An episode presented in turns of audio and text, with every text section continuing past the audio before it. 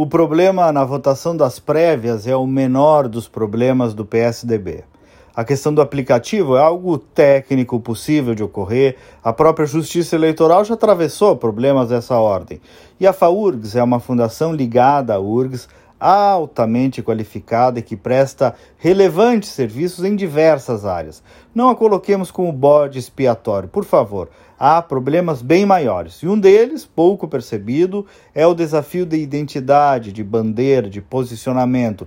Esse é um problema de quase todos os partidos brasileiros, claro, mas os tucanos, na média, criaram uma narrativa sustentável lá nos anos 90, 2000, muito ligada ao Plano Real, ao legado do Mário Covas em São Paulo, a governos bem demarcados em austeridade fiscal, como o da governadora Ieda Cruzes aqui do Rio Grande do Sul. A formação de bons quadros também era uma marca do partido. Tinha ali claramente uma identidade, concorde-se ou não com ela, não estou entrando no mérito. E o PSDB vinha sendo até então uma alternativa plausível a um eleitor que não queria votar no PT. Ocorre que a roda do mundo girou, muitas doses de Lula e Bolsonaro depois, hoje o PSDB se vê envolto não numa prévia, porque ela pode ter até decorrências positivas, mas numa ausência de propósitos e de discurso claro para o país, que possa ir além do nem-nem do nem Lula nem Bolsonaro, ou melhor, que possa dar materialidade a isso.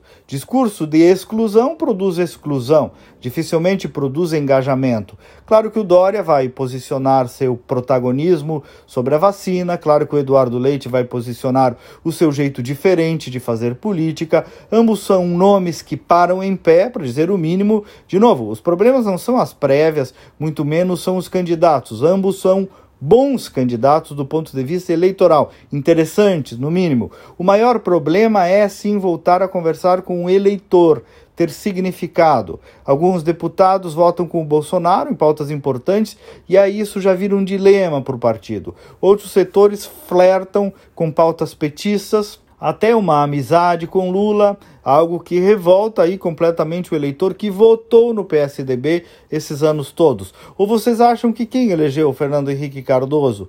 Quem votou em Serra, Alckmin e Aécio contra Lula e Dilma? Quem? Vocês acham que esse eleitor, que em grande parte se agudizou, inclusive, em suas posições, vai tolerar um discurso de amenidade com o PT, com o petismo e tudo isso que vem representado nesse combo, por mais que não goste de Bolsonaro, esse eleitor, claro, claro, o PSDB pode posicionar-se em oposição a Bolsonaro, mas não só isso, isso não é tudo. Há um desafio gigante pela frente, especialmente de reconexão, de ressignificação social. Esse sim é o maior desafio.